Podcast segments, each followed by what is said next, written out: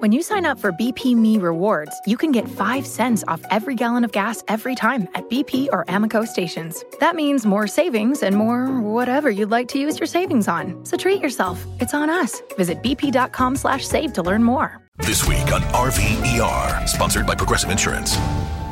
I'm sorry, I can't operate on that vehicle. But doctor, you took an oath. That RV, it's my son's RV. Oh, doctor, isn't there anything you can do? I'm not a miracle worker, Sheila. I'm an RV surgeon, trained to save the lives of large injured recreational vehicles, which is definitely a real profession. When your RV really needs saving, Progressive has you covered. See if you could save with a leader in RV insurance. Progressive Casualty Insurance Company and affiliates covered subject to policy terms.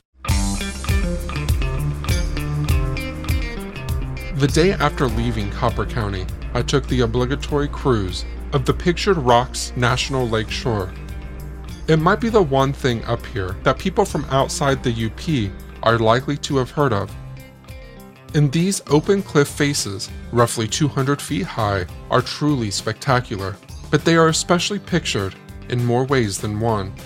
First, they have mineral stains covering their face due to the huge amount of metal in the ground up here. There's red and orange from iron, blue and green from copper, brown and black from manganese, white from limonite, and other colors. Besides, the other way in which these rocks are especially pictured is by being some of the most photographed rocks in this part of the country, with millions of gorgeous, high resolution images available online. So, I guess what I'm trying to say is no, I don't have any pictures of my own to share. That is the real, genuine reason why I have no pictures from the boat.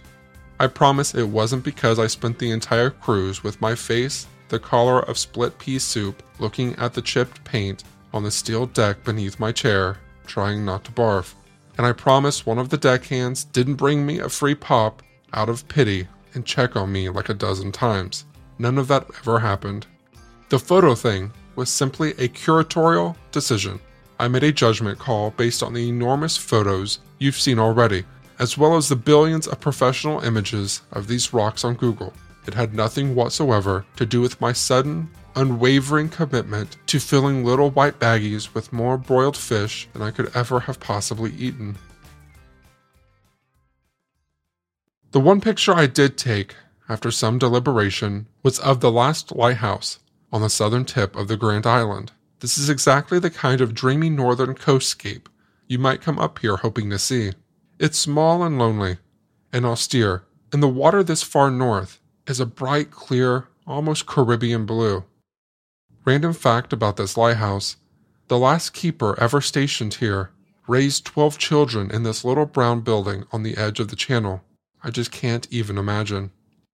Along with 1,786,543 other images of these rocks you can find online, there are also videos of portions of the cliff face calving like a melting glacier. It's rare, but in this day and age, it's inevitably been captured a number of times. In my favorite of these, you can hear a man in a pontoon having a full on panic attack when the wake starts to reach the boat. Don't worry, he's fine. Because of the two hour cruise and a brief lie down in the back of my truck, I missed the Great Lakes Shipwreck Museum that evening by 10 minutes. All I have of my visit is two rather uninspired photos of the outside that we'll just have to do. As far as the experience itself goes, I have it on good authority from John S. on TripAdvisor that the museum boasts, quote, very well maintained grounds, very helpful staff, end quote, and from Steve K., quote, the museum is cool but small, end quote.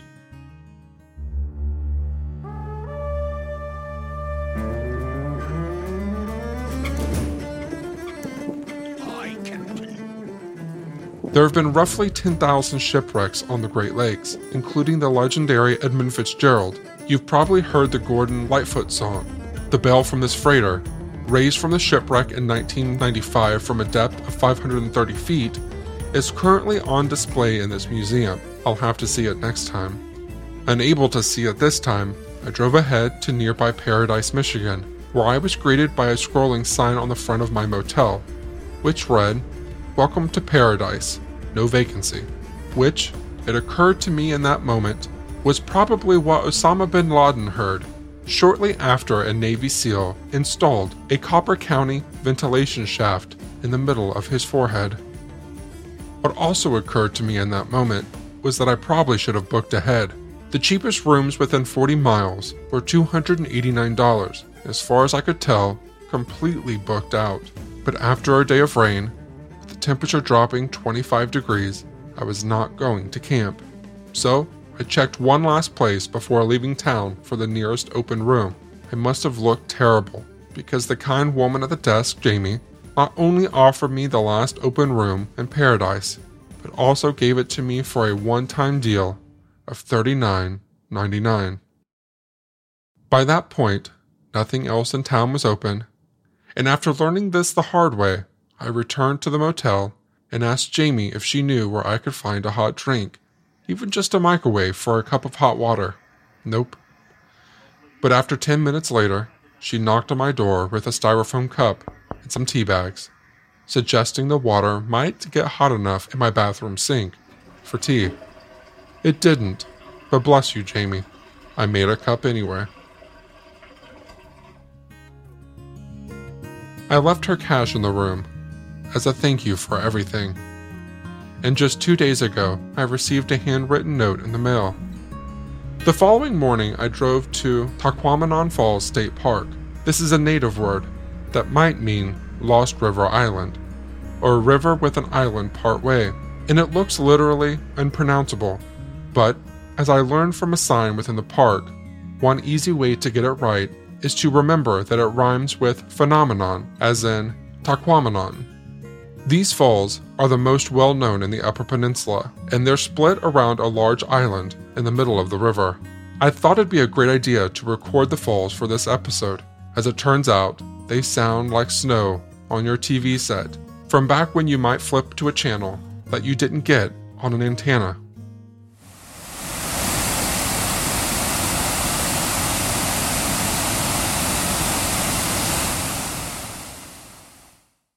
But that was the upper Tahquamenon Falls. This is the lower.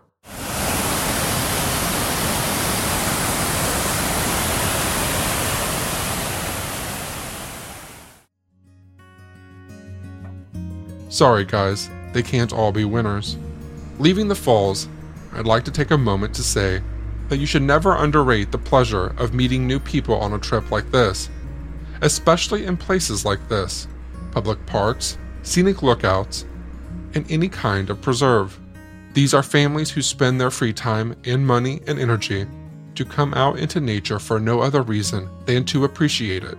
These are often people who laugh easily, drink casually and happily, and spend minimal time on their hairdos. They often have trucks or vehicles they treat like trucks, and by their mere appearance in these remote parks, at the end of obscure, dusty, underprovisioned roads, you know they're willing to suffer and postpone gratification in exchange for something pretty and natural and pure.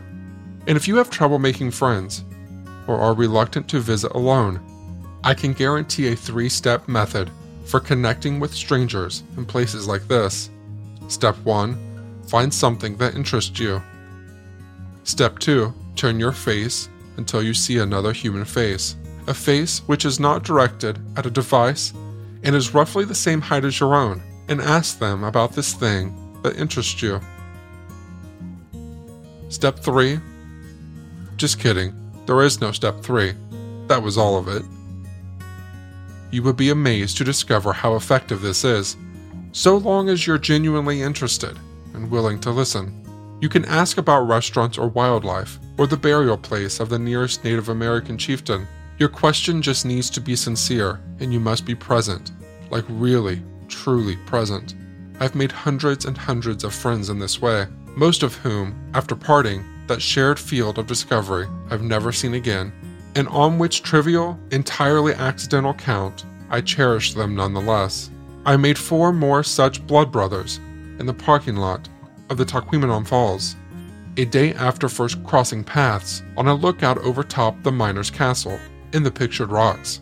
I'll never forget you, Madison, the two Daryls, or you either, man who was a former government employee in the state of Wisconsin. gently polishing his Harley with a yellow cloth and skipping town because his friends all had the Delta variant. Good luck and Godspeed. At the beginning of the series, I said the Upper Peninsula was projected by Science Digest to be the best place to live in America in the year 2100. It's true, and the town they singled out above all others in their analysis was the small border city of Sault Ste. Marie. You can watch their official video on our social media. It's about a minute long, and I apologize for the music.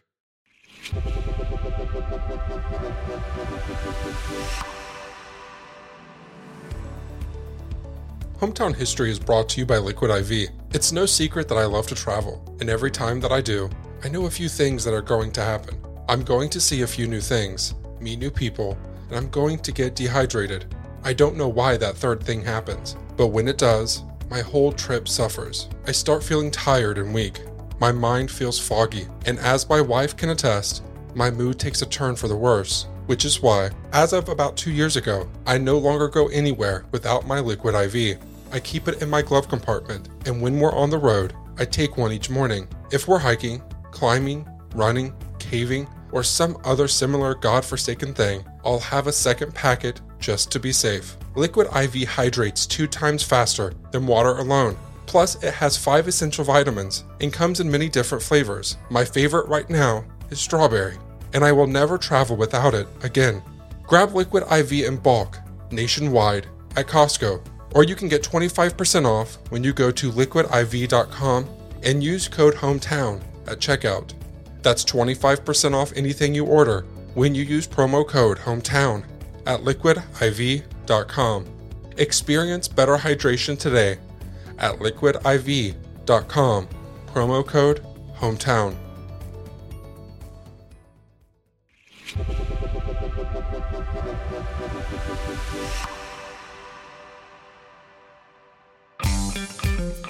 When it comes to border towns, it doesn't get any more border than Sault Ste. Marie. Half of it is in Canada. It's kind of like Kansas City, but instead of being in two separate states, it's in two separate countries. So, you need your passport to cross town. The city was founded in 1668, making it three years older than St. Ignace, the third oldest continuous settlement in the United States. The current border is a result of the limited but consequential War of 1812, which actually lasted three years until 1815. In 1814, the White House and the Capitol building in Washington were burned by the British, and naval battles raged through the Great Lakes. In post war negotiations, a fixed border was established between the United States and Canada, and since that time, this city has been multinational. According to Science Digest, in the year 2100, Sault Ste. Marie has it all a more moderate climate, fresh water, geographical protection from things like hurricanes, disease carrying mosquitoes, extreme heat, forest fires, tornadoes, and rising oceans. Places that do not have it all. Of the end of the century's punishing Earth Science Olympiad, the cultural and ecological thunderdomes of Miami, Los Angeles, Seattle, and New York City. But for now, Sault Ste. Marie is a typical Rust Belt municipality, the third largest city in the UP, with a population of 13,000 people. Think the city of Pittsburgh, but the size of a really large neighborhood. In place of all the rusting bridges zippered across the three rivers, picture one massive water bridge with four lanes connecting two of the largest freshwater lakes in the world. The water gateway of Sault Ste. Marie is the industrial choke point for all travel across the northern Great Lakes. Each year, more than 10,000 ships and freighters pass through this bridge each year, typically filled with iron ore, copper, or lumber. This water bridge is called the Soo Locks, like Sault Ste. Marie, but spelled S O O, and locks, like the locks on your door. The problem with this connecting point in the Great Lakes water system was that Lake Superior on the left is much higher than Lake Huron on the right, so the space between them used to be a sudden 21 foot drop that no ship could sail through. So they installed a kind of sealed waiting room between these lakes where water levels could be adjusted to fit either side. Because these locks are so unique and difficult to explain, I asked Audrey, one of the guides at the visitor center, to help me demonstrate. I also filmed the center's official video on the subject, which is only 45 seconds long and apparently animated by the designers of the classical computer game Oregon Trail. As a boat approaches the locks from the upper end, the filling valve below the lock floor is opened and the chamber is at the lake superior level. When the gates open, the boat enters the chamber. The gate closes behind the boat. The filling valve is closed and the emptying valve at the lower end opens. Gravity alone causes the water to flow out, lowering the water in the chamber to the Lake Huron level. Once the water level in the chamber and the lower river are the same, the gates open and the boat continues on its way. From an engineering perspective, the locks are really, really cool. From a spectator's perspective, they are really, really slow, like watching a giant bathtub fill and empty out again. And due to so much public interest in the operation of this engineering marvel, the Corps has constructed a two tier glass viewing platform for visitors. For all that Sault Ste. Marie may not have today, it has this one thing that literally no one else has. The Soo locks are so important to the U.S. economy that they're operated, maintained, and guarded by the U.S. Army Corps of Engineers. To visit, you enter a tiny military compound. On a side note, Ernest Hemingway once called St. Mary's River, this international border dividing Sault Ste. Marie, the best place in the world to fish for rainbow trout. Unfortunately, I was not able to stick around to find out. After the locks, I got back in my truck and drove south to revisit one of my favorite Yooper towns, 350 year old St. Ignace. Before I crossed back over the bridge, I made one last stop at my new favorite food truck, the Gateway City Garage. Just by looking at it, you would not think it was the best restaurant in the Upper Peninsula. I'm not saying that it is, but it's in the conversation. I've had the blueberry haystack burger, bread pudding, real french fries, and an ice cold diet squirt, all of which I ate overlooking the straits one last time. 80 years from now, the things that make the Upper Peninsula unlikely destination may be the very things that make it an apocalyptic oasis. Yet all those potential advantages are still challenges today. It remains a love or hate it type of place. I'd encourage you, if you like lonely, out of the way places, to go in person and see which it is for you. And all you early adopters out there, you venture capitalists, doomsday preppers, and NFT holders, why not fast forward your lives to the year 2100s? Let's get this land rush started. According to the scientists, it's going to happen anyway.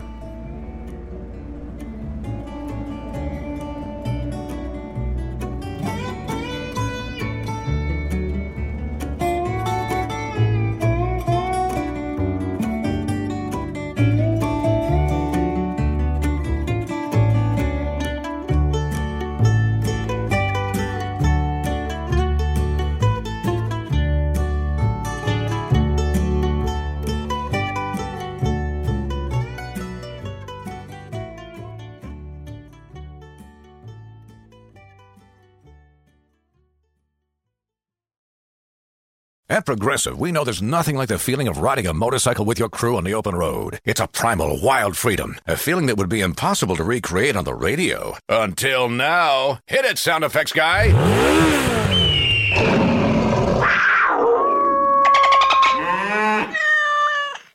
Hmm, no. You know, we really lost our stride at the end there. Get 24 7 roadside assistance with Progressive, America's number one motorcycle insurer. Progressive Casualty Insurance Company and affiliates. Roadside assistance subject to policy terms and limits and may require comprehensive coverage.